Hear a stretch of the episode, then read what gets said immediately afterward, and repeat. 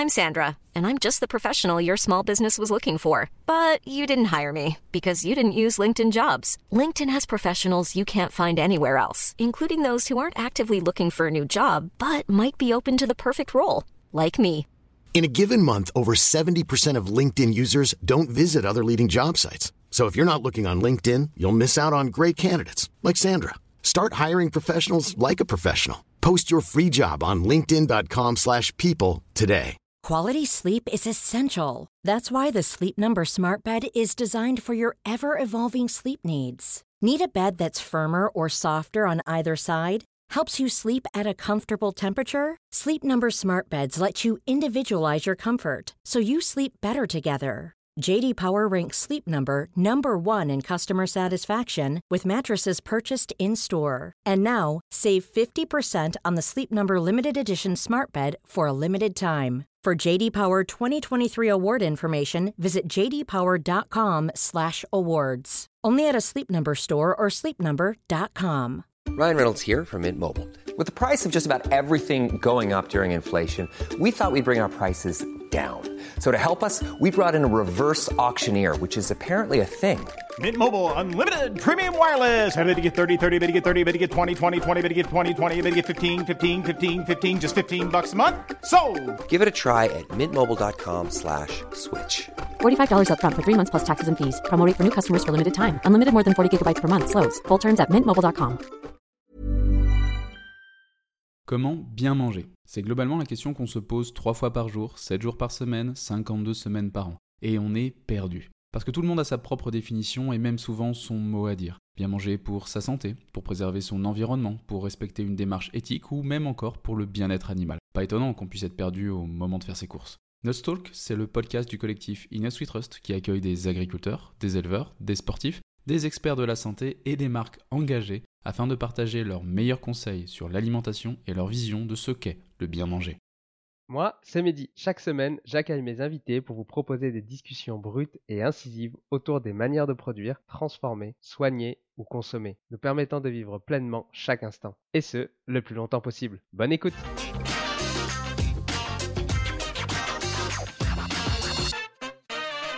Aurélie Durand est coach en santé intégrative, naturopathe spécialisée dans la gestion du stress, professeure de yoga et formée à l'hypnose ericksonienne. De retour en France, après 12 ans au Mexique, où elle a exploré différentes facettes du monde professionnel avant de se tourner vers le bien-être et créer un espace dédié pour apprendre à gérer le stress afin de reprendre sa santé en main et retrouver vitalité et énergie. Aurélie partage ses meilleurs conseils sur la gestion du stress ainsi que l'alimentation à adopter pour y faire face. Dans cet épisode découvre les différentes phases du stress et quelles sont les méthodes pour le gérer, comment prendre du temps pour soi quand on n'a pas le temps, comment l'alimentation influence le système nerveux, les méthodes à mettre en place pour laisser le corps récupérer, les aliments à privilégier et à éviter lors de rendez-vous d'affaires. N'oublie pas de t'abonner. Bonne écoute. Bonjour Aurélie, comment tu te sens aujourd'hui? Bonjour Mehdi, bah écoute, euh, je me sens très bien, je te remercie. Et toi, comment tu te sens? Euh, moi, ça va, un petit peu stressé cette semaine, plusieurs choses à gérer, euh, bon, des fois des mauvaises nouvelles, euh, mais ça va. Et du coup, ça tombe bien parce qu'on va parler aujourd'hui un peu de gestion du stress. Mais avant ça, tu as un parcours professionnel qui est plutôt étoffé. Est-ce que tu peux nous présenter ton parcours? Oui, avec plaisir. Euh, alors, je vais pas tout raconter depuis le début, ça sera un peu long, mais euh, globalement, aujourd'hui, je suis coach en santé intégrative, naturopathe spécialisée dans la gestion du stress, professeur de yoga. Alors, professeur de yoga vinyasa, mais aussi de yoga euh, pré- et post-natal euh, de la méthode euh, du docteur de Gasquet. Et je suis bah, formée aussi en hypnose ericksonienne. Donc globalement, je m'occupe de l'être humain sous un petit peu toutes ses coutures. Et mon parcours professionnel, il est un peu atypique puisque j'ai vécu longtemps à l'étranger. Euh, j'ai vécu longtemps au Mexique. Euh, j'ai vécu 12 ans à Mexico. Euh, j'ai un parcours à l'origine, j'ai fait un master en, commerce international, plutôt appliqué vers les pays d'Amérique latine. Et je me suis passionnée donc pour l'Espagne, pour le Brésil ensuite, et ensuite pour le Mexique. Et là, bah, j'ai enchaîné plein de boulot, tu vois. à chaque fois, je sentais que c'était pas vraiment, pas vraiment fait pour moi. Euh, et en parallèle, quand je me suis juste euh, diplômée, donc euh, en, master 2 de commerce international, j'avais demandé des fascicules de naturopathie. Et je m'étais dit non, maintenant, faut travailler un petit peu. Donc, à Mexico, j'ai enchaîné plusieurs types d'emplois. Donc, j'ai pas mal d'expérience dans tout ce qui est management et, et marketing et, commerce. Et en parallèle, ben, j'ai renoué petit à petit avec le monde du bien-être. Donc, ça a commencé avec les arts martiaux, le yoga, et ensuite bah, avec une première formation en santé et nutrition intégrative avec les États-Unis. Donc, c'était en 2014. j'ai fait cette formation en ligne. Donc, il faut savoir que les États-Unis, ils sont un peu en avance sur certains sujets, pas sur tous mais sur pas mal quand même. au niveau de la santé intégrative notamment, quoi, la santé holistique globale. Et j'ai fait cette formation en ligne, j'ai adoré, ça a changé pas mal ma vie. Et j'ai continué à me former, donc, et j'ai décidé de revenir en France, c'était il y a maintenant cinq années, il y a cinq ans. en 2018, j'ai décidé de revenir en France parce que justement, le fait d'avoir fait cette formation, ça m'a prouvé que j'étais plus vraiment alignée, tu vois, avec ce qui était bon et juste pour moi, et que le stress faisait part intégrante de ma vie à Mexico.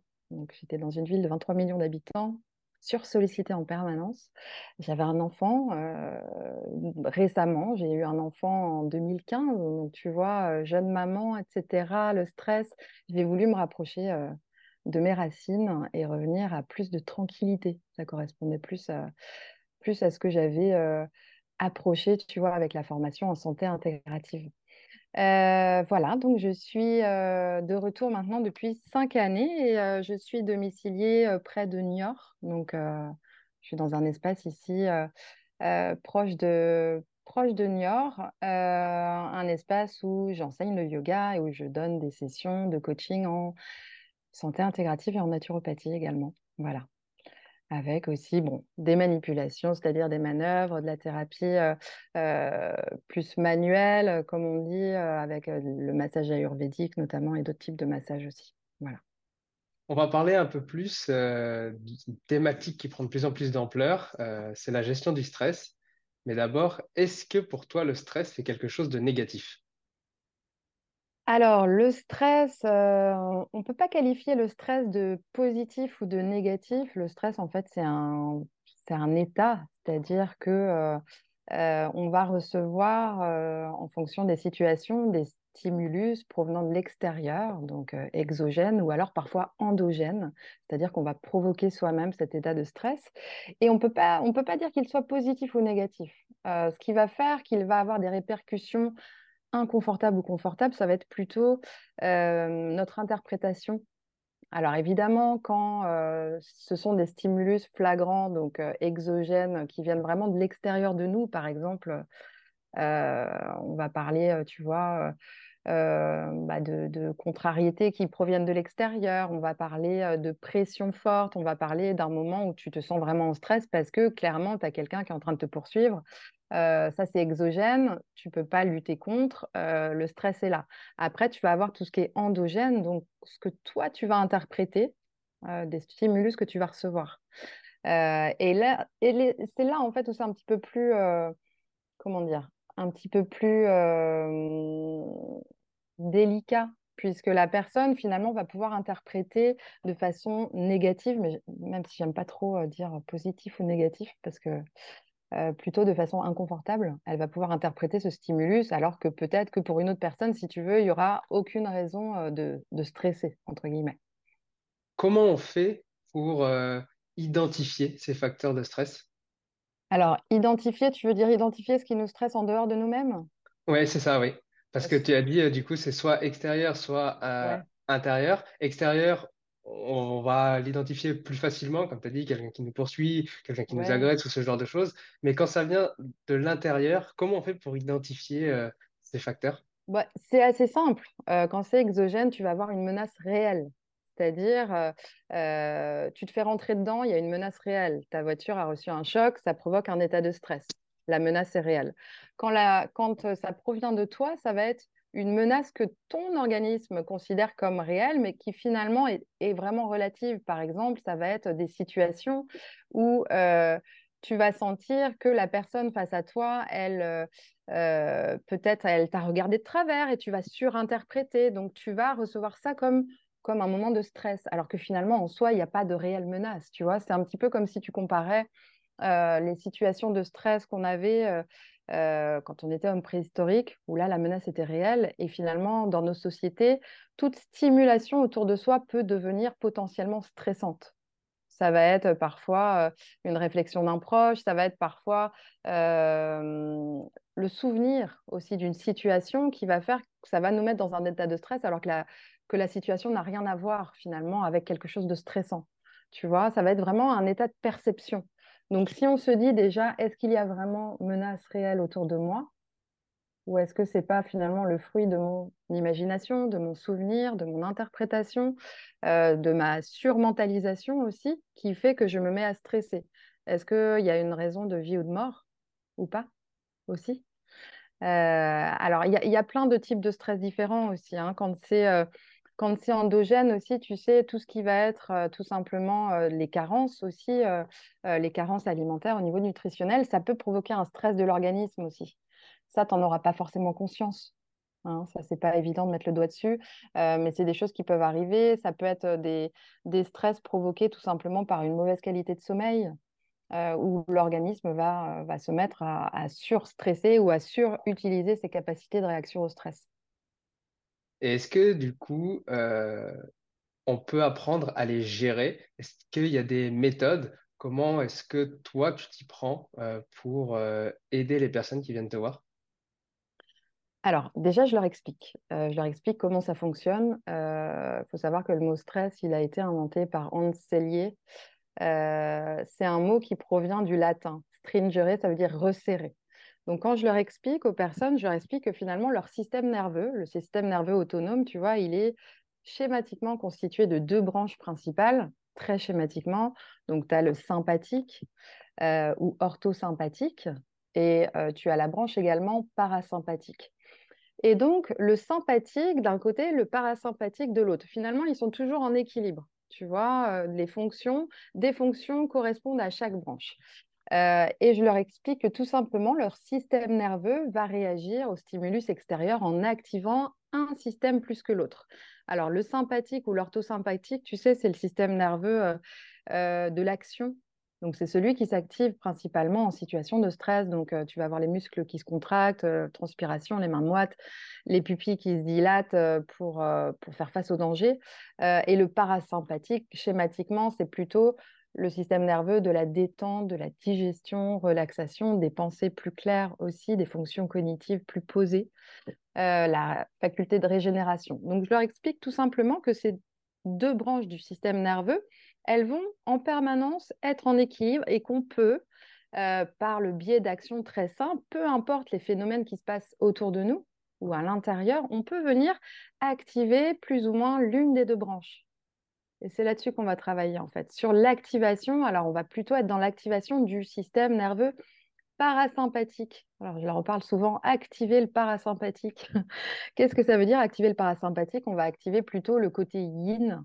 Tu sais, euh, le monde des dualités, tu as le yin, tu as le yang dans la loi du Tao, donc philosophie orientale.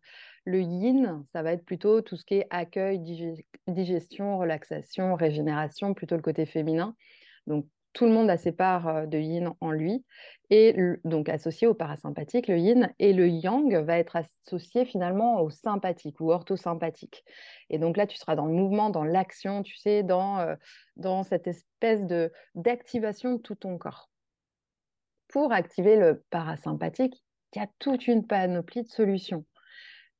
Par contre, il faut les mettre en place. C'est-à-dire, euh, je vais leur donner plein d'exemples. Alors, on va utiliser, euh, tout d'abord, on va faire ensemble un bilan, tu vois, plutôt au niveau alimentation. On va parler de l'alimentation ensemble, voir euh, si elles ont bien tous les nutriments, parce qu'on pense rarement à ça. et ça peut être, pour moi, c'est le premier facteur. Donc, regarder s'il n'y a pas éventuellement un manque de certains nutriments qui sont indispensables, notamment sur le, pour le système nerveux. On va regarder l'alimentation, ensuite on va regarder la, façon de respirer autre pilier hyper important, on vit dans des sociétés où finalement, tu vois, euh, on respire plus du tout de façon euh, physiologique. Euh, le bébé, quand il naît, tu vois, il déploie toute la cage thoracique, tu vois l'abdomen qui se soulève, les poumons, ça, bouge de partout, quoi. Et, au fur et à mesure, finalement, des, des chocs ou des, bah, de, l'histoire personnelle de chaque individu, on va petit à petit désapprendre cette respiration physiologique et on va venir respirer plus que sur cet étage supérieur. Donc, c'est-à-dire que finalement, tu vas avoir une respiration qui va ne plus utiliser du tout le diaphragme, qui est là pour amener cet état de détente en stimulant le nerf vague. Et donc, tu vas plus utiliser ton ventre. Tu vas utiliser plus que cet étage supérieur et ta respiration, elle va se retrouver beaucoup plus courte, moins, moins longue sur l'expire. Tu vas vraiment respirer dans le haut de ton corps. Et ça, ça peut aussi être un facteur déterminant. Donc, je leur réapprends à respirer, à réactiver la respiration sur les trois étages, abdomen, thorax, clavicule. On va apprendre aussi aux personnes à revenir dans l'instant présent. Donc, technique de pleine conscience, ça peut être par de la méditation, par de la respiration ça peut être aussi par de l'auto-hypnose. Donc, j'enseigne aux personnes à, à réaliser de l'auto-hypnose pour apaiser aussi le système nerveux et pour venir accéder à leurs ressources. Tu vois, dans l'auto-hypnose, tu fais vraiment un voyage intérieur et tu te reconnectes à toutes tes sensations. Les sensations, que ce soit le son, l'odorat, les sensations intérieures, les sensations corporelles en fait, tu viens vraiment recoller la personne à ses sensations, ce qui apaise automatiquement le système nerveux. Autre exercice, ça va être de marcher pieds nus, ça va être aussi, quoi, il y en a, il y en a beaucoup, la pratique du yoga, évidemment. La pratique du yoga de par les postures, les techniques de respiration aussi. et puis, j'utilise, alors, dans certains cas, des plantes pour aider à détendre. Donc, ça peut être, ça, je le mès vraiment en dernier, tu vois. tout ce qui va être euh, l'utilisation de la phytothérapie, de l'aromathérapie, c'est une aide, ça ne doit pas être la base pour revenir à un état d'homéostasie ou d'équilibre du système nerveux. Pour moi, c'est vraiment la cerise sur le gâteau. C'est un petit peu comme les compléments alimentaires, ça doit rester la cerise sur le gâteau. Euh, c'est-à-dire qu'on va d'abord travailler sur les fondations, tu vois, alimentation, respiration, mouvement, euh, et ensuite aller vers des plantes, certaines plantes en, alors, ça peut être en teinture mère, ça peut être parfois en, tisane, en gémothérapie, très intéressant, les bourgeons, euh, et aussi les huiles essentielles que j'utilise. Euh, alors, euh, je fais découvrir aux personnes comment les utiliser de la façon la plus sûre possible. alors, que ce soit en olfactif, parce que ça, ça a un impact, si tu veux, c'est pratiquement immédiat. L'odorat, c'est le sens le plus rapide. Donc, en 20 secondes, tu as une activation déjà du parasympathique en fait. Ça passe directement euh, au niveau du cerveau limbique, euh, l'odorat. Donc en olfactif, mais aussi avec une technique qui s'appelle l'aroma point où tu vas placer euh, une huile essentielle sur un point spécifique, sur des méridiens dans le corps pour venir détendre. Donc, il y a vraiment beaucoup de techniques, tu vois, qu'on peut mettre en place. le panel est large, mais ce qui est important, c'est de leur expliquer que ils peuvent pas vivre tout le temps dans le yang. C'est hyper important. Alors, euh, je, suis très concernée par le sujet. Hein. J'ai vécu 12 ans dans un pays où, euh, finalement, dans une ville où il y avait 23 millions d'habitants, insécurité, les sirènes, les trucs. J'étais à fond, euh, mode warrior tout le temps. Et réellement, le corps s'épuise de ces surstimulations. Donc, je n'ai pas parlé du sommeil aussi, mais le sommeil, ça en fait partie aussi, une capacité de régénération la nuit c'est très important d'avoir une qualité de sommeil, tu vois. Euh, dans la gestion du stress, c'est primordial aussi. Donc, on va vraiment aider sur plein de sphères différentes. Voilà, je peux en parler des heures, donc il faut que tu me coupes. non, c'est hyper intéressant, c'est très bien. Tu as donné plein d'exemples. Moi, maintenant, j'aimerais qu'on prenne euh, euh, ton conseil.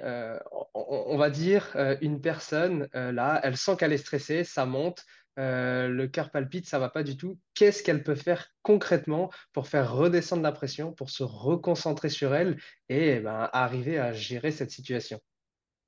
Alors, c'est intéressant ta question parce que tu parles de cœur qui palpite, stress. Il faut savoir que le cœur qui palpite, c'est un des indicateurs, mais pas seulement. Ça peut être une crise d'angoisse et la crise d'angoisse, c'est vraiment l'étage au-dessus, tu vois.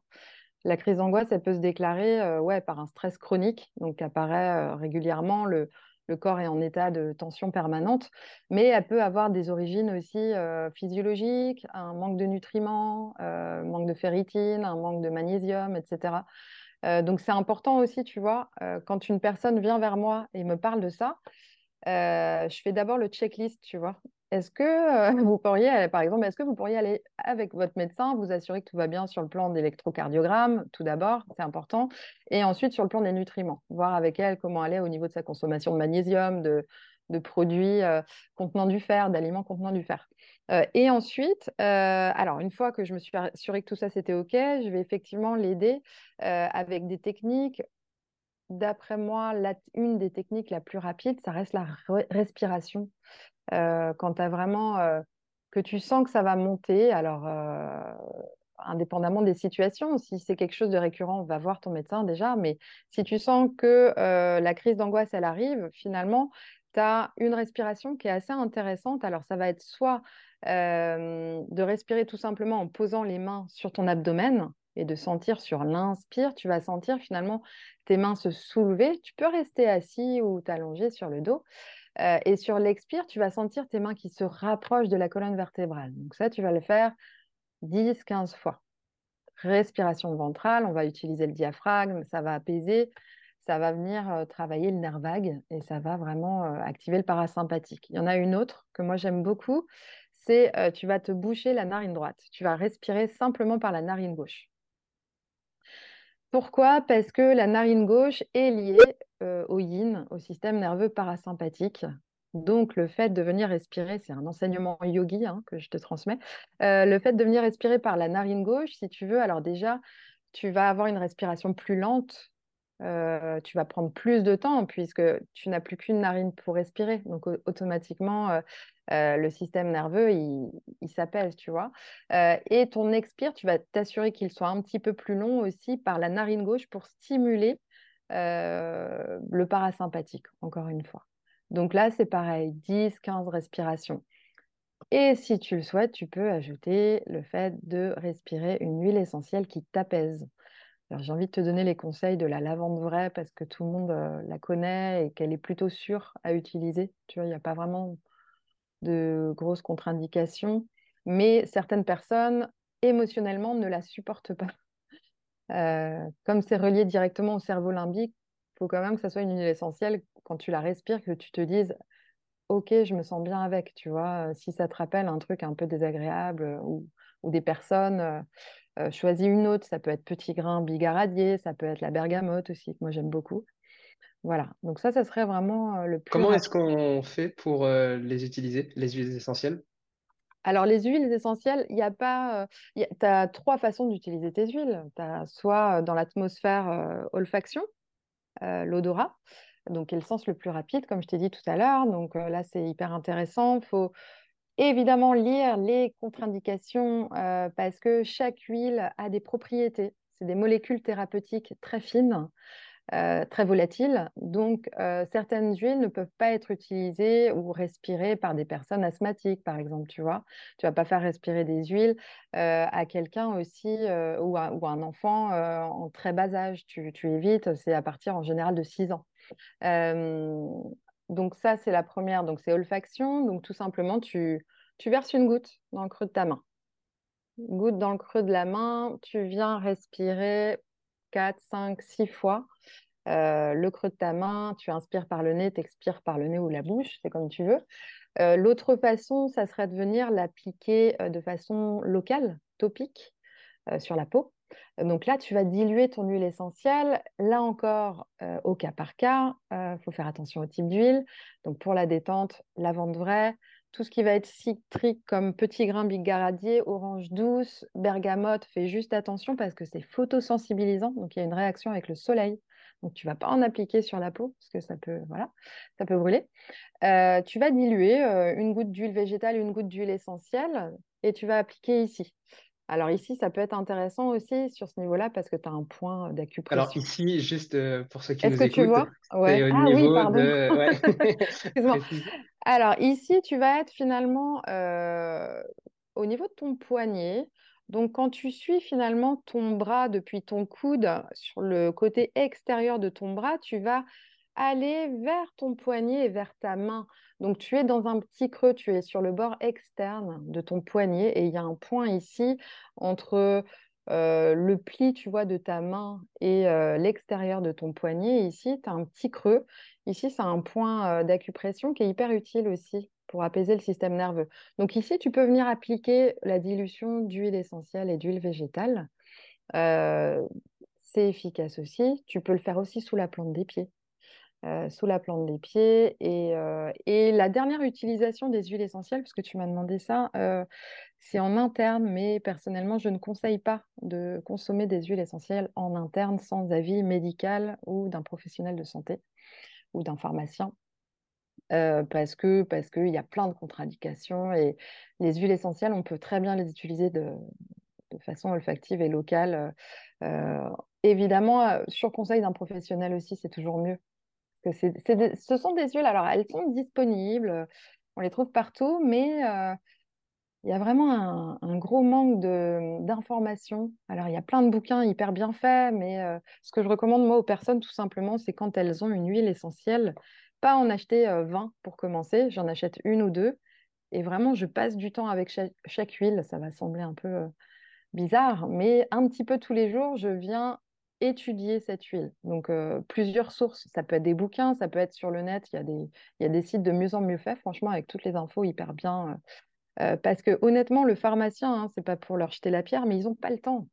En 10 minutes, de conseiller quelqu'un euh, dans une pharmacie euh, sur l'achat d'une huile essentielle, la problématique, c'est que la personne, elle va revenir chez elle, le pharmacien n'a pas lu l'historique de santé, il peut y avoir des choses. Quoi. Il y a certaines huiles qu'il ne faut pas utiliser, notamment en cas de cancer hormonodépendant, tu vois. Donc, c'est vraiment, il faut passer du temps avec chaque huile. Voilà. Et après, à partir de là, c'est que du bonheur. Super, merci pour toutes tes explications. Je pense que ça va aider vraiment plusieurs personnes. Aujourd'hui, on est constamment, on subit un peu l'information, les médias anxiogènes, les stimulations constantes. Qu'est-ce qu'on peut faire pour réduire toutes ces stimulations? Oui. Alors, je te proposerais bien d'aller dans une caverne. C'est parfois ce que je fais personnellement dans ma caverne à moi, dans la forêt. couper. Couper les réseaux sociaux. il faut savoir que la surstimulation, la surexposition à des infos anxiogènes crée réellement une réaction à l'intérieur de nous. Alors, on, a tendance à banaliser. On a tendance à banaliser les infos anxiogènes, c'est-à-dire on devrait être un petit peu comme des petits robots et recevoir les infos et que ça ne nous fasse rien, être euh, complètement insensible euh, à tout ce qui se passe dans le monde. C'est pas le cas. Euh, et le corps le rappelle souvent. On va avoir l'estomac noué, on va, on va sentir qu'il y a un truc pas chouette qui se passe en nous, on va avoir le cœur qui serre, les mains moites, tout ça va créer des tensions au niveau des, des, des, trapèzes, des épaules, des cervicales. donc moi, ma recommandation, c'est tout simplement après 19h, déjà, on va éviter tout ce qui est anxiogène si on veut avoir un sommeil récupérateur. Donc, on va peut-être pas euh, euh, allumer les infos. Voilà, on va peut-être se concentrer sur le cocon familial, sur faire des choses qui font du bien, qui apaisent le système nerveux, sur pourquoi pas euh, préparer un repas, être dans l'instant présent en fait, tu vois? et si on veut s'informer, évidemment, ce que je peux comprendre, on va plutôt choisir un moment de la journée où on sait que on sera apte à recevoir l'information et qu'on va pas ruminer toute la nuit, déjà. Euh, ensuite, les surstimulations au niveau des réseaux sociaux. On va peut-être décider le soir de couper aussi. Euh, alors, ne serait-ce que pour la lumière bleue, tu vois. Alors, je sais, il y a des lunettes qui existent, etc. On peut s'équiper avec ça. Mais euh, les lunettes, elles ne bloquent pas l'activité cérébrale elle coupe la lumière, donc ce qui est déjà pas mal. Mais l'activité cérébrale et la toxicité potentielle de ce que tu vas voir, c'est-à-dire toxicité, ça peut être, tu sais, c'est même pas du stress. Euh, je parle pas forcément des grosses catastrophes ou des, des infos anxiogènes qu'on a souvent dans les, dans les médias mais tout simplement, tu sais, des posts un petit peu culpabilisants où tu lis, tu devrais faire ci, tu devrais pas faire ça, etc. où tu vas te remettre en question, ou, des, personnes qui s'exposent et tu te dis, ah, j'aimerais bien être comme si. Tout ça, ça crée un stress en fait à l'intérieur. Donc, qu'est-ce que j'ai envie de m'apporter? Qu'est-ce que j'ai envie pour moi en fait? Et, et, et devenir maître de ça le soir au moins le soir, après, tu vas passer 8 heures, peut-être, entre 6 et 9 heures euh, à dormir. Euh, ton cerveau, il continue à travailler. Hein. Donc, il enregistre tout ce que tu vois, tout ce que tu lis, etc. Il retraite l'information. Parfois, ça apparaît sous la forme de rêve, parfois pas. mais c'est là. Donc, ça peut créer effectivement une réaction de stress dans le corps et dans l'esprit.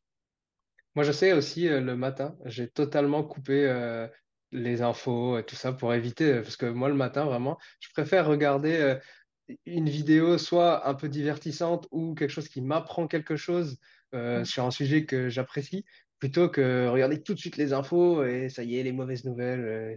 Oui, ben on minimise énormément euh, l'impact de tout ce qu'on voit, écoute. On, minimise tout ça. mais finalement, c'est on, est maître de soi et on est maître de ce qu'on choisit de, faire rentrer dans notre cerveau. Et ça, c'est important de, d'en prendre conscience, je crois. Euh, alors, si on a des problématiques de stress, d'autant plus, euh, pourquoi s'infliger euh, de regarder des choses qui nous stressent davantage? Ah, ben, hmm, alors, les personnes peuvent dire bah, parce que quand même, il faut être au courant. Quand il y a vraiment des choses très graves, on est vite au courant. Général. Voilà. C'est vrai. Alors, tu as, as, parlé du sommeil, extrêmement important. Moi, j'aimerais aller plus du côté se reposer, est-ce que c'est considéré comme de la fainéantise? J'ai longtemps fait partie de cette école.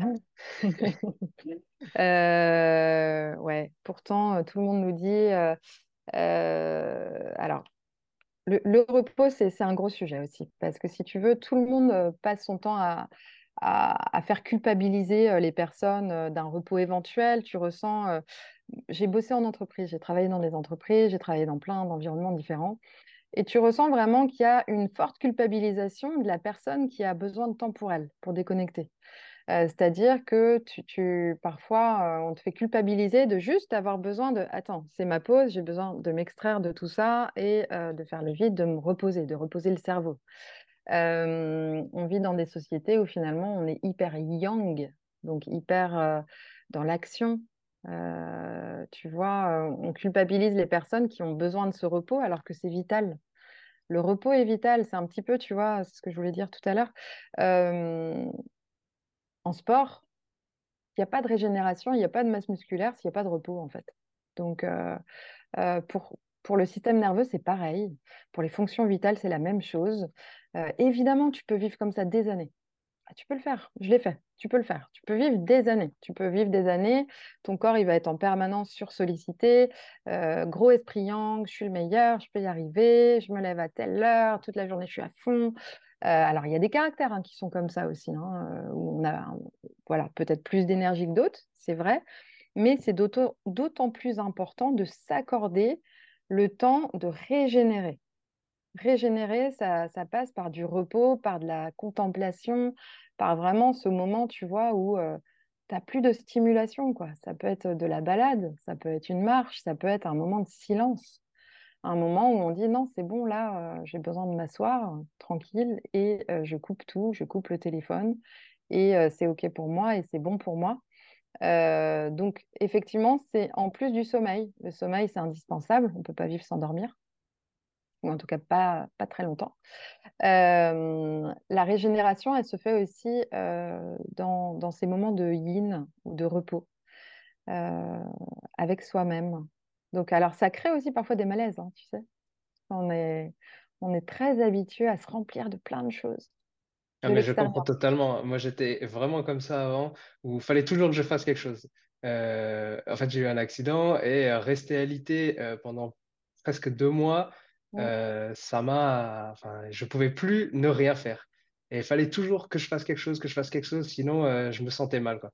Et maintenant, aujourd'hui, eh ben, je m'accorde vraiment du temps parce que je me suis rendu compte que quand je fais une pause dans l'après-midi d'une demi-heure, où soit je vais marcher, soit j'essaie d'être un peu tranquille, et eh ben en fait, derrière, je suis beaucoup plus productif, beaucoup plus créatif oui, alors tu ouais, c'est un, c'est une belle passerelle euh, parce que justement, j'allais te parler de ça, de cette énergie yin. Euh, donc, dans la loi du Tao, tu as le yang et le yin. Le yin, finalement, donc c'est le parasympathique, c'est le repos, c'est la régénération. ça va être aussi, tu vois, la force créatrice. Donc, ça va, ça va être lié finalement à ton énergie sacrée de créativité, le yin. Donc effectivement, si tu n'actives pas le yin, la créativité, souvent, au bout d'un moment, ça va plus, ça va plus le faire, quoi. Tu vas, tu vas surstimuler le mental et tu vas être en surchauffe. Et qu'est-ce qui se passe dans le corps finalement quand tu tires trop sur la corde? Et eh ben, tu peux dépasser les phases, parce que je t'ai pas parlé des phases du stress, ça peut être intéressant aussi. Euh, les différentes phases du stress, donc selon Hans Selye, il en a déterminé lui trois, mais à l'heure actuelle, on est plutôt à quatre voire cinq. Euh, les trois principales, c'était la phase d'alarme ou la phase d'alerte, où finalement le corps, tu vois, il va commencer, il, reçoit un stimuli, alors plus ou moins intense, plus ou moins euh, interne ou externe, hein, ça dépend euh, des situations, comme on l'a vu, et il va bah, commencer à activer certaines zones du corps, donc ça va venir activer la production de certaines hormones. Euh, ça va venir aussi euh, faire fuir euh, notamment certains minéraux comme le zinc, le magnésium, qui vont partir en premier, que tu vas éliminer pour, pour ben, faire face à ce, stimulus, ce stress. Et donc ça, c'est la phase d'alerte, tu vois. Et tu vas commencer finalement à avoir ben, les mains moites, le cœur qui s'accélère, une, une capacité à fuir, partir en courant, une capacité à attaquer aussi, ou une capacité à te figer, faire le mort. C'est les trois réactions possibles euh, dans la phase d'alerte. Et cette phase d'alerte, elle va être suivie après par une seconde phase qui est normalement la phase de résolution, mais qui se transforme souvent en phase de résistance ou phase d'adaptation. Euh, pourquoi? Parce que là, en fait, si tu veux, euh, ton corps et ton esprit, etc., tout le monde va travailler pour que tu puisses rétablir le calme en toi. Donc, venir finalement accéder à tes ressources internes euh, pour rétablir l'homéostasie et euh, faire en sorte que bah, ton système nerveux s'équilibre, faire en sorte que euh, la production de cortisol se stabilise aussi au niveau de tes surrénales, les petites glandes au-dessus des reins qui produisent le, cortisol, qui est l'hormone d'adaptation au stress finalement. donc là, si tu veux, si tu ne trouves pas de résolution, ou si la source de stress continue, tu vas te maintenir dans cette phase. Euh, qui est la phase d'adaptation ou la phase de résistance. Cette phase, elle peut durer très longtemps, très très longtemps. Ça peut être des années en fait, parce que finalement, tu peux la camoufler. Tu peux, tu sais, euh, par moment, tu vas te prendre une heure de cours de yoga, mais tu règles toujours pas les problématiques, tu vois, mais tu camoufles un petit peu. Tu, utilises des huiles essentielles, ça te calme, mais tu vas pas au fond des choses non plus. Euh, elle peut durer très longtemps et elle peut conduire éventuellement à la phase d'épuisement s'il n'y a pas de résolution. Donc là, la phase d'épuisement, c'est carrément ton système nerveux et tes glandes, notamment bah, thyroïde, aussi euh, les glandes, les surrénales, qui sont plus en mesure de produire euh, euh, les hormones nécessaires pour que tu puisses te lever le matin, notamment. donc là, c'est là où apparaissent bah, les, les, les burn-out, les dépressions, etc. donc, il faut savoir que vraiment réactiver le yin, ça doit se situer finalement dès la, seconde phase. Il ne faut pas attendre la troisième normalement pour bien faire. Souvent, les gens attendent, tu vois, parce qu'ils ont une espèce d'énergie démesurée dans la phase d'adaptation ou la phase de résistance, parce que finalement, tu es toujours sur le sur-régime où tu produis énormément de cortisol, donc tu es toujours un petit peu speed, tu vois. Et, euh, et, quand tu tires trop sur la corde et si tu rétablis pas le yin et le repos, et si tu t'accordes pas ces moments de déconnexion indispensables, euh, ton corps va parler. À un moment donné, le corps parle. Voilà. Alors, pour, euh, pour réussir à se reconnecter, euh, on entend beaucoup que les personnes disent je n'ai pas le temps. Alors, comment on fait pour prendre du temps pour soi? C'est quoi et c'est quoi aussi prendre du temps pour soi? Est-ce que c'est juste s'asseoir et ne rien faire? Ça peut. Alors, prendre du temps pour soi, ça peut être différent pour chaque personne déjà tu sais, dans nos vies, prendre du temps pour soi, pour une maman active qui travaille ou un parent actif qui travaille, qui a un, deux, trois enfants, ça va être le matin au réveil, cinq minutes. C'est déjà un début, tu vois? Ça va être sur une pause déjeuner au lieu de peut-être rester à discuter avec du brouhaha, etc. Tu vois, de, de finalement dire ah ben non ma collègue je la vois pas assez je vais rester avec elle donc tu sais tu as envie de dire non parce que tu sais que tu as besoin de repos mais tu vas quand même pour faire plaisir. Mais ça va être là euh, ce temps pour toi. Ça peut être que cinq minutes ça peut être cinq minutes le matin cinq minutes le midi cinq minutes le soir. On va vraiment en fonction de la personne alors quand elles viennent ici euh, dans mon espace on va on fait un petit peu tu sais euh, on repasse un peu le fil d'une journée type. Et là on vient trouver des brèches donc ça peut être le matin au réveil, ça peut être le soir avant de se coucher. Souvent, avant de se coucher, il y a toujours la phase d'endormissement où là, potentiellement, on ne fait plus rien. On est tous un peu pareil, tu vois, on peut tous avoir cinq minutes avant de dormir. Donc, et petit à petit, tu vas venir donner des exercices à la personne de reconnexion à soi. Donc, ça peut être par de l'auto-hypnose pendant 5-10 minutes, tu vois. Tu vas commencer par ça. Et ce qui est fabuleux, c'est quand la personne, elle ressent les bénéfices, naturellement, elle va chercher plus de moments comme ça. Donc toi, tu es juste là pour, lui, pour la guider, pour lui dire, tiens, deux minutes, c'est OK, prends tes deux minutes, commence avec ça. Et après, tu vas noter comment tu t'es senti juste après. Tu vois, c'est un petit peu, euh, voilà, il faut un peu le voir pour le croire. Donc, euh, c'est souvent comme ça, quand on a été coupé longtemps, soit de son corps, des sensations corporelles, soit des, tu sais, de ses besoins fondamentaux, on a vraiment besoin de resensibiliser la personne à euh, ce que ça fait de prendre cinq minutes pour soi. Juste ça. Mom deserves the best, and there's no better place to shop for Mother's Day than Whole Foods Market. They're your destination for unbeatable savings, from premium gifts to show-stopping flowers and irresistible desserts. Start by saving 33% with Prime on all body care and candles. Then get a 15-stem bunch of tulips for just $9.99 each with Prime. Round out Mom's menu with festive rosé, irresistible berry chantilly cake, and more special treats. Come celebrate Mother's Day at Whole Foods Market. There's never been a faster or easier way to start your weight loss journey than with PlushCare. PlushCare accepts most insurance plans and gives you online access to board-certified physicians who can prescribe FDA-approved weight loss medications like Wigovi and Zepbound for those who qualify. Take charge of your health and speak with a board-certified physician about a weight loss plan that's right for you.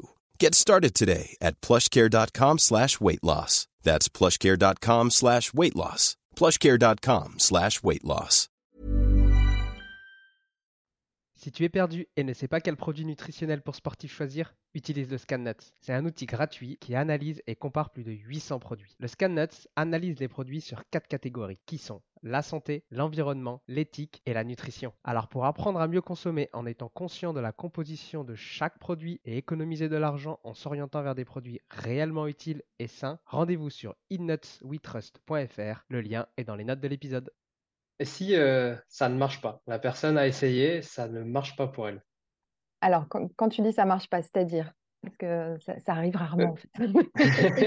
bah, elle a pris cinq minutes le matin, euh, cinq minutes à midi. Le midi, bah, elle a par exemple pris une remarque de ses collègues euh, en disant, euh, parce qu'elle a voulu partir marcher, Ah, mais tu viens jamais avec nous pour discuter, mais parce que les discussions sont pas forcément mmh. intéressantes ou ça parle encore que de l'actualité, machin, les, les, les, agressions, etc. Si elle n'arrive pas à s'extraire, etc.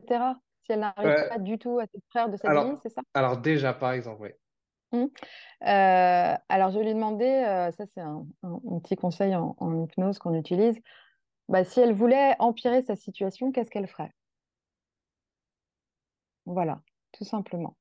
Qu'est-ce qu'elle ferait pour empirer réellement sa situation et de réfléchir là-dessus chaque jour? Euh, si tu veux, l'être humain, quoi, l'humain en général, on va toujours, le cerveau humain, il va toujours vers la facilité, entre guillemets. Le changement, c'est difficile, c'est compliqué. Euh, il va aller vers ce qu'il connaît, même si c'est des, situations finalement qui peuvent être dysfonctionnelles hein, pour lui. Mais il va aller vers le connu, vers le, les, procédés, tout ce qui est déjà mis en place, même si c'est dysfonctionnel, même si c'est inconfortable, il va rester là.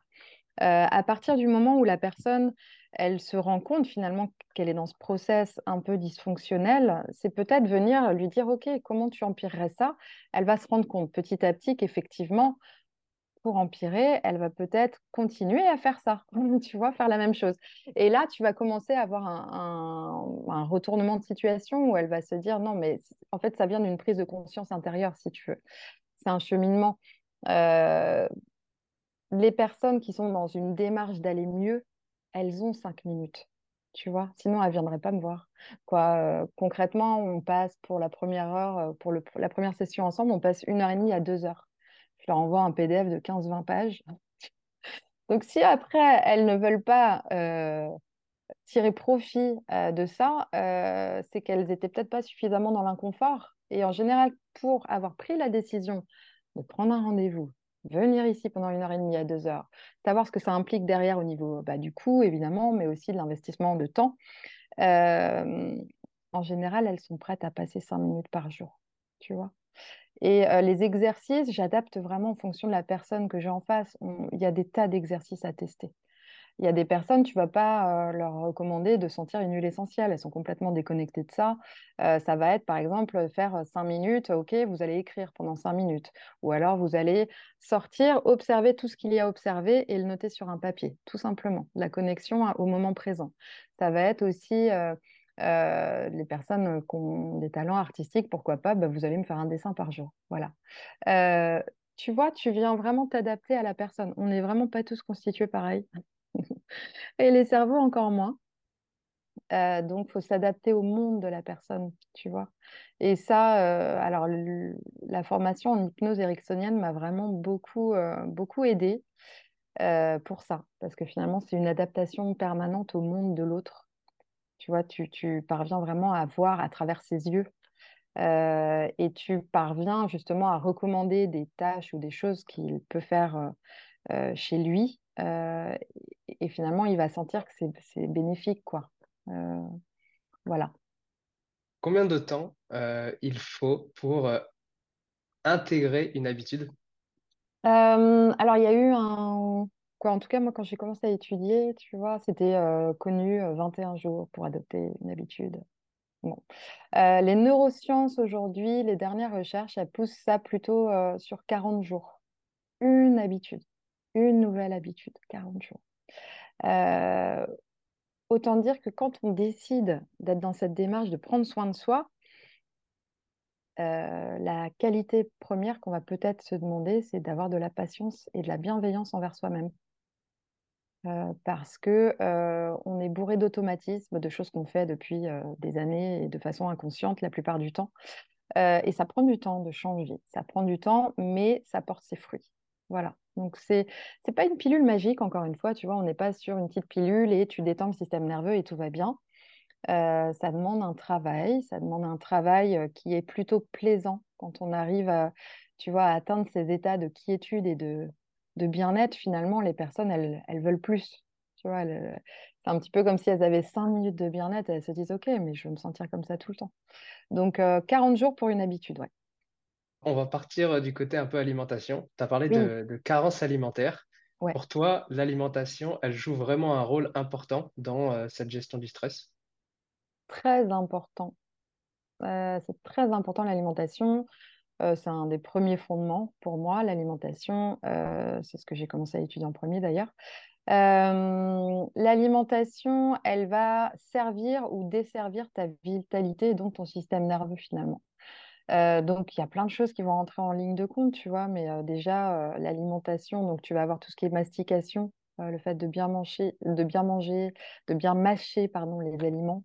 De manger en pleine conscience, c'est-à-dire ça va pas être la même pour ton système digestif si tu es dans ta voiture entre deux réunions avec un sandwich ou un produit ultra transformé, X ou Y, que si tu es assis face à une table dans un moment plutôt calme et que tu prends le temps de mâcher chaque aliment. au niveau des carences éventuelles, ce qui est sûr aujourd'hui, c'est qu'on manque souvent cruellement de magnésium. Alors, c'est un peu le serpent qui se mord la queue là aussi parce que le magnésium, c'est un des premiers minéraux qui fuit, entre guillemets, qui part quand on est stressé. Or, dans l'alimentation classique, on peut hein, trouver suffisamment de magnésium, tu vois, il faut à peu près 300 microgrammes par jour environ. Mais ça veut dire qu'on fait attention à notre alimentation. Donc, ça veut dire qu'on va intégrer des aliments riches en magnésium. Ça veut dire qu'on va manger des produits plutôt bruts, tu vois, pour trouver les minéraux. Parce que si on commence à manger que des produits ultra transformés, évidemment, on n'aura pas notre apport suffisant. On va aussi venir, tu vois, regarder donc sur l'alimentation et parfois, dans certains cas, bah, venir prendre un complément quand la personne subit un stress chronique. C'est-à-dire qu'elle est, c'est quelqu'un de toute façon, son emploi du temps est comme ça, elle est euh, hyper occupée tout le temps.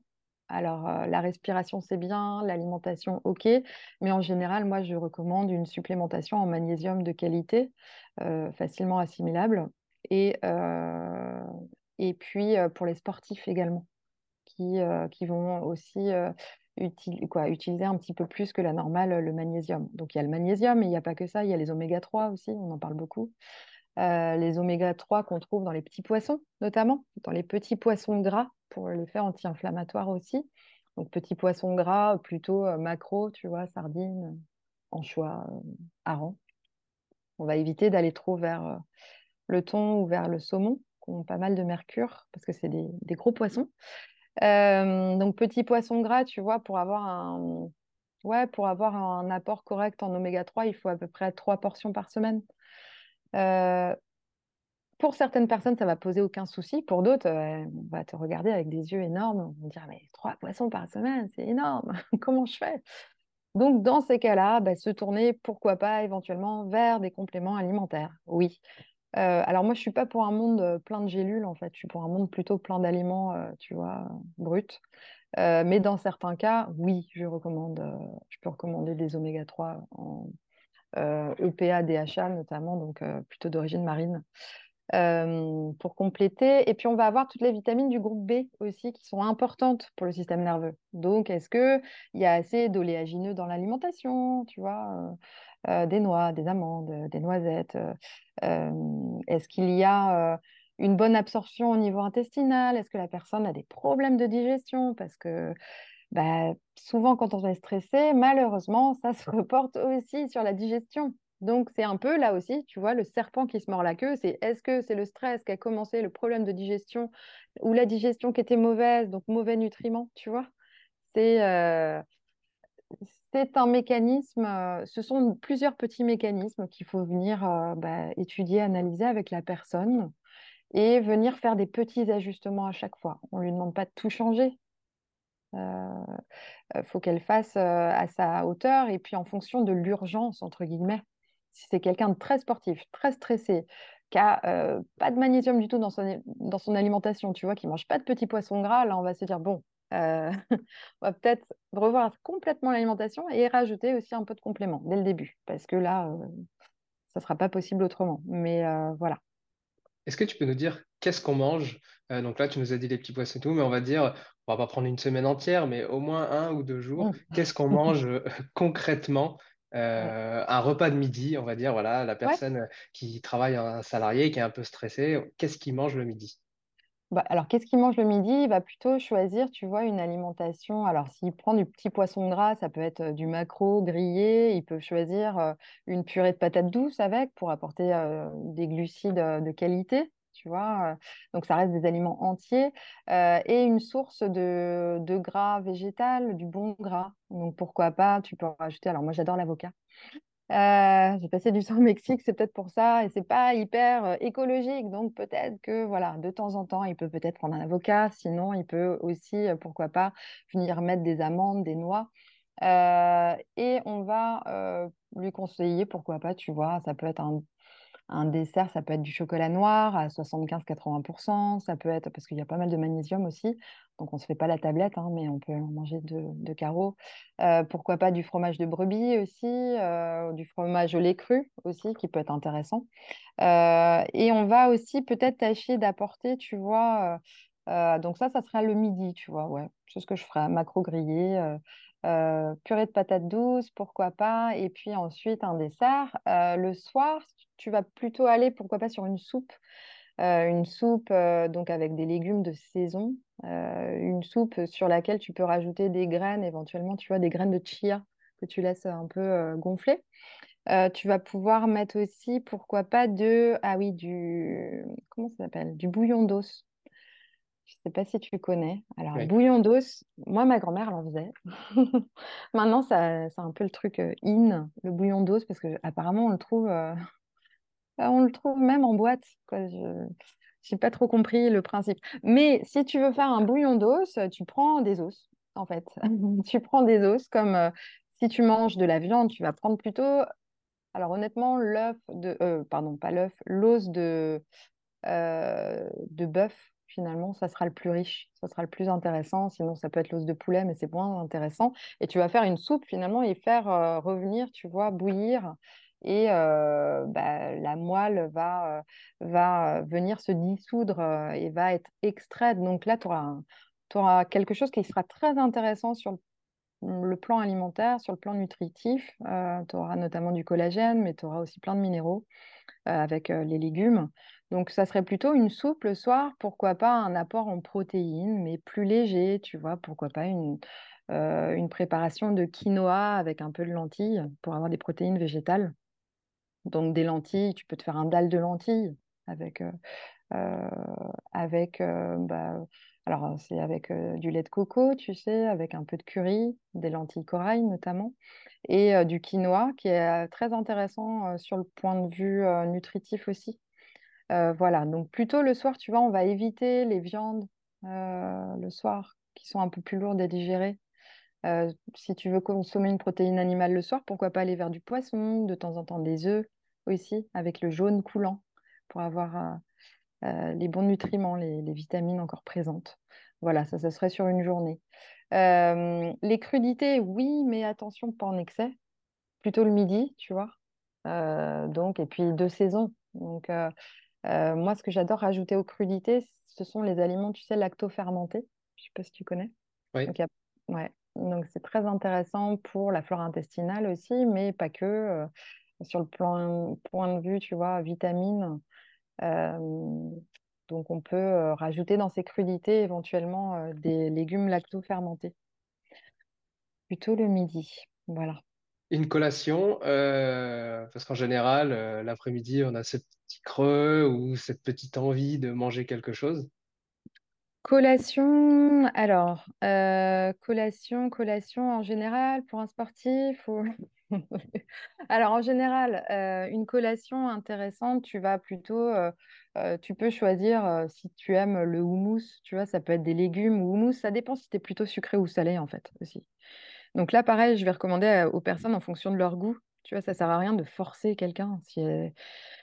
Si la personne te dit, je suis incapable de manger du salé à 4 heures ou à 17 heures, tu vas pas lui filer du houmous avec, euh, avec euh, des carottes, quoi. Euh, tu vas faire autre chose. Ça peut être éventuellement une pomme locale de saison, pas les pommes qui brillent. Les pommes vraiment, tu vois, la peau bien rugueuse, là, que, que tu... Alors, on a de la chance quand même en France parce qu'on en trouve localement, on peut trouver des pommes hyper, hyper chouettes. Et alors, si tu écoutes ou si tu vois ce podcast, eh ben, tu reconnaîtras facilement parce que quand tu coupes la pomme, en fait, elle commence à s'oxyder. Voilà, ça, c'est une vraie pomme. Euh, les fausses pommes, entre guillemets, c'est celles où tu les coupes et puis bah, tu peux la laisser deux jours et elle est encore blanche. Voilà. Donc, pourquoi pas une pomme, euh, une pomme avec euh, des oléagineux pré-trempés de préférence. Voilà, ça peut être aussi, euh, alors une collation, ça peut être un smoothie de temps en temps, même si je suis pas hyper smoothie euh, régulièrement, tu vois, parce que du point de vue euh, physiologique, c'est important de mâcher. Et au Donc, niveau de la matrice alimentaire, c'est toujours mieux de croquer dans une pomme plutôt que de la boire. Exactement, exactement. Mais de temps en temps, pourquoi pas? Tu vois, un smoothie par semaine. En fait, quand je donne des recommandations aux personnes aussi, je leur explique bien, tu vois, que c'est pas parce que je vais te dire que le smoothie c'est bon qu'il faut en manger trois fois par jour. Ou, tu vois, c'est qu'on a tendance, souvent, le cerveau il retient pas tout, il retient une partie, et la personne va mettre en place un smoothie à 4 heures tous les jours. Non. Euh, on, vient vraiment essayer d'apporter euh, bah, des, aliments euh, un peu différents sur la semaine. Alors évidemment, en faisant attention à ce que ce soit le plus local possible et le plus de saison possible. C'est un gros enjeu maintenant en ce moment.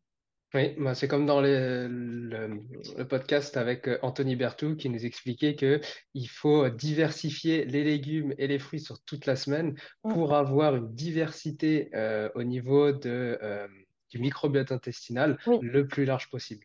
Alors, une diversité au niveau du microbiote et au niveau, pas que du microbiote en fait, au niveau des vitamines aussi, des apports en vitamines et donc en micronutriments.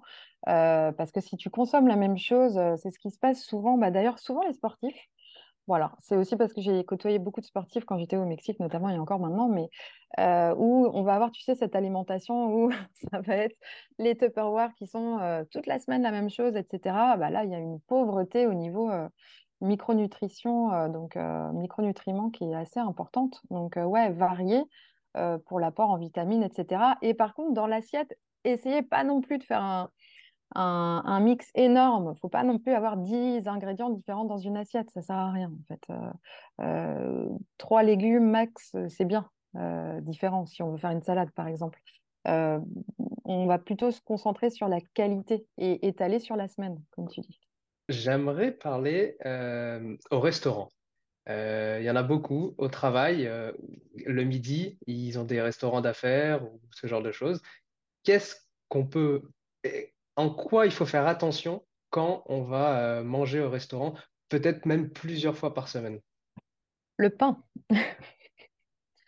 Numéro un, je pense que c'est la problématique. Alors, deux focus, boisson et pain. Boisson, alors en général, on veut penser que les personnes qui euh, le midi vont au resto vont pas naturellement aller vers de l'alcool, mais ça peut arriver, donc je leur recommanderais plutôt d'éviter l'alcool Euh, et puis d'éviter les boissons sucrées. Euh, donc c'est des sucres quand même assez faciles à éviter. Euh, donc on va plutôt aller vers de l'eau, euh, de l'eau, de l'eau tout simplement. Et le pain, alors ça peut être le piège. On va souvent, ben, on patiente, on attend le plat et on pique dans le pain. Voilà, ça c'est classique. Donc alors, soit, en fait, le repas du midi du restaurant se prépare dès avant, en fait. Peut-être, qu'est-ce qui se passe le matin chez la personne? Est-ce que, est-ce qu'elle déjeune? Est-ce qu'elle petit déjeune? Voilà, c'est plutôt ça. Est-ce qu'elle prend un petit déj? Si elle n'en prend pas, peut-être qu'elle fait le jeûne intermittent, tu vois, elle a décidé de décaler son alimentation et le midi, c'est son premier repas. Euh, dans quel état euh, elle arrive au restaurant? Est-ce qu'elle meurt de faim? Est-ce qu'elle est en capacité de réfléchir ou pas? Si elle fait, si elle a décidé de faire le jeûne intermittent, parce que je vois beaucoup de personnes qui, qui décident de choisir cette alimentation. Je recommande évidemment de jeûner la nuit, tu vois, un max de temps, mais euh, parfois c'est délétère parce que les personnes après vont se jeter sur le premier truc qui arrive et en général c'est le pain. Donc euh, voilà. Ensuite, euh, s'assurer d'avoir toujours, de choisir plutôt son repas. Tu vois, on a tendance souvent à choisir le repas sur les glucides. Tu vois, on va choisir des pâtes à ceci. là, on va plutôt orienter, on va essayer de choisir une protéine de qualité. Si on mange de la viande rouge, pourquoi pas de la viande rouge, tu vois, si c'est le midi, une viande rouge. Alors attention, c'est un peu plus lourd à digérer par contre. Donc voilà, en fonction des, bah, de- des sensibilités aussi de chacun. Et puis ben, un, glucide de qualité, donc pourquoi pas du riz, tu vois. On va éviter peut-être tout ce qui est un petit peu plus inflammatoire. De plus en plus de personnes qui sont sensibles, mais il ne faut pas le dire, hein, euh, à tout ce qui va être semoule, donc un peu au blé. Voilà. Euh, on va essayer d'aller vers des aliments bruts, tu vois. Donc euh, la semoule, c'est pas brut. Le riz, c'est un peu plus brut, même si souvent c'est du riz blanc. Mais bon, on va aller vers, pourquoi pas de la purée, tu vois, purée, purée de pommes de terre, purée de patates douces. Parfois, ils font aussi des poêlées de légumes. C'est super ça. Et c'est hyper satisfaisant et ça, ça remplit bien euh, au niveau de l'alimentation. Donc ça, ça serait les premières recommandations. Et en général, si on a choisi un bon plat, on aura moins faim. On va pas aller vers le dessert euh, naturellement, tu vois. On, on prendra peut-être un fromage à la limite. Euh, éviter, éviter, pour moi, en tout cas pour ma part, je vous recommanderais d'éviter, euh, c'est souvent les femmes qui font ça, les salades avec trois lardons dessus, où on va avoir que de la salade verte en fait, et on va bah, soit se jeter sur le dessert, soit euh, dans l'après-midi, on va mourir de faim. Et si on est au bureau, euh, il y a toujours une collègue qui a ramené un truc. Quoi. J'ai entendu les histoires mille fois. Euh, oui, mais je pouvais pas, c'était l'anniversaire de machin, machine, ok. On va plutôt choisir quelqu'un qui quelque chose pardon, qui tient l'estomac, tu vois, une, une part de protéines, donc animale ou végétale, et un bon glucide, voilà, tout simplement. Super, merci beaucoup. Euh, on va passer à la question de fin de l'épisode. C'est quoi, toi, ton petit plaisir coupable alimentaire, ta collation, ton snack favori? Ça peut être même un, un plat. J'en ai plein. J'en ai plein, c'est pas évident. Euh, c'est pas évident, mais je te dirais, c'est un- une collation que je prépare euh, beaucoup et que je préparais en beaucoup, surtout à mon fils, mais euh, que j'adorais manger avec lui. Euh, et on le fait moins, c'est vrai, en ce moment je le fais moins. C'est euh, un banana split, mais fait maison. Donc c'est un peu le truc, euh, ouais, c'est il y, a du goût. euh, tu vois, tu prends, tu prends une banane que tu coupes en deux et là tu vas déposer dessus bah, des, des oléagineux. Donc jusque-là tout va bien, tout va bien hein, d'ailleurs jusqu'à la fin. Et tu vas mettre alors du fromage blanc plutôt. Moi je prends du fromage blanc de chèvre. Tu vois, parfois j'utilise un petit peu de miel, du miel. Bah, ici on a pas mal de miel en Poitou-Charentes euh, que je viens placer dessus et euh, quelques pépites de chocolat. Alors si tu es raisonnable, tu mets du, chocolat, du cacao cru, mais je t'avoue que je le fais rarement. Euh, quand j'ai envie de faire un snack, euh, bah voilà, qui a un tout petit peu plus de, goût, je mets des petites pépites de chocolat, tu vois, légères. Voilà. Donc ça, ça va être un snack que j'adore. Et sinon, sinon j'adore le salé, moi. Donc tu me donnes un pain, euh, du pain, tu vois, plutôt, euh, bah, alors, euh, avec gluten, mais attention, roulement de tambour, plutôt du pain au levain, tu vois, plutôt traditionnel, avec de l'avocat, de la fleur de sel dessus. En été, des tomates du jardin, et là, voilà. Et sinon, en hiver, je, je vais mettre un peu de fromage de chèvre dessus, j'adore. Voilà. Eh ben, merci beaucoup. Si on veut un petit peu plus euh, d'Aurélie, on va en, en apprendre un petit peu plus euh, sur toi ou sur ce que tu fais. Où est-ce qu'on peut te retrouver?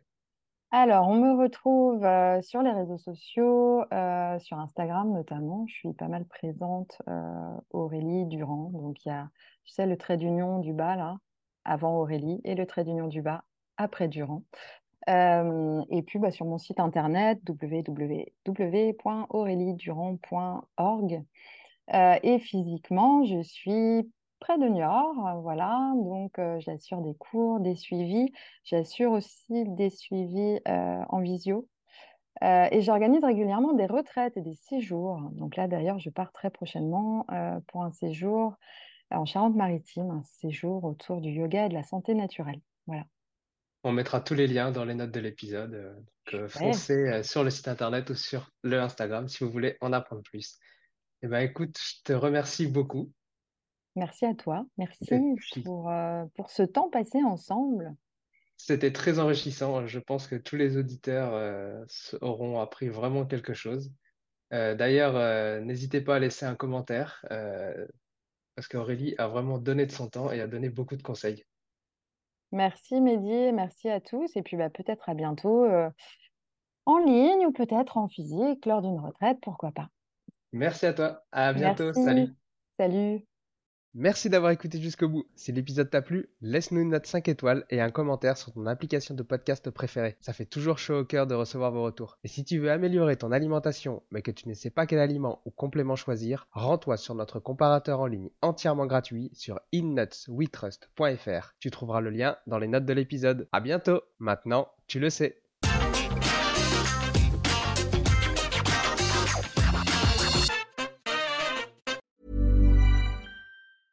Mom deserves the best, and there's no better place to shop for Mother's Day than Whole Foods Market. They're your destination for unbeatable savings, from premium gifts to show-stopping flowers and irresistible desserts. Start by saving 33% with Prime on all body care and candles. Then get a 15-stem bunch of tulips for just $9.99 each with Prime. Round out Mom's menu with festive rosé, irresistible berry chantilly cake, and more special treats. Come celebrate Mother's Day at Whole Foods Market. Planning for your next trip? Elevate your travel style with Quince. Quince has all the jet setting essentials you'll want for your next getaway, like European linen, premium luggage options, buttery soft Italian leather bags, and so much more. And is all priced at 50 to 80% less than similar brands. Plus, Quince only works with factories that use safe and ethical manufacturing practices. Pack your bags with high-quality essentials you'll be wearing for vacations to come with Quince. Go to quince.com slash pack for free shipping and 365-day returns.